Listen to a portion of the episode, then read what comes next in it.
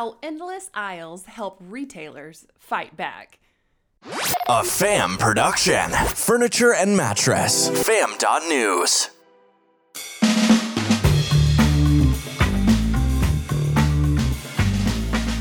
Hey fam, it's Adrian. Steve Baxter may not be a name that you're familiar with, but he's the co founder and COO of tech company GTR Suite, and he's new to the furniture industry.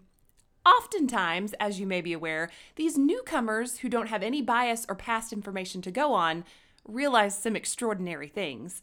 Joining just a year and a half ago, Baxter's background in tech led him to create the GTR Suite, a tool that gives manufacturers the ability to put store locators on their site, which then directs customers shopping online to their nearest brick and mortar retailer.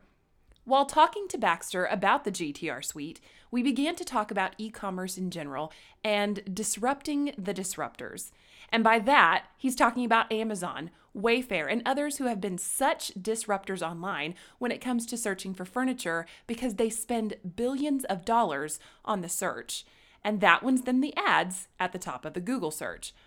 But Wayfair and Amazon don't have brick and mortar stores. I think everybody is so concerned about e commerce and e tailing, and understandably so, he said, but it can double, it can triple, and it still won't have a massive impact on brick and mortar retail.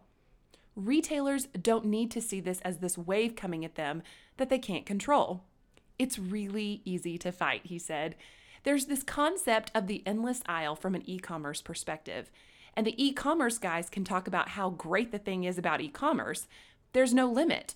And after going to the markets and seeing retailers go through showrooms all day, picking everything they're going to buy for the season in the future and hope for the best, I thought, well, no wonder e commerce is killing retailers. The endless aisle is always going to win. Baxter says if he were a retailer, he would be worried about making the wrong decision at markets. What if something starts trending next week and I've already made this decision three months ago? I would want to partner with manufacturers that don't put me in this position where we have to choose what to buy. You generate the demand, you generate the interest, and then you tell them where to come buy them. However, what Baxter says is happening right now is that the retailers are creating all the demand. The retailer is spending all the money on trying to get people into their store, which, in his opinion, is upside down. He believes that if industry works together, technology can level the playing field for brick and mortar retailers. Retailers, you don't need to accept defeat. Check out more audio stories at fam.news, where you're always part of the fam. Fam.news, the only team in the mattress business to bring you audio stories with every story. The way it should be.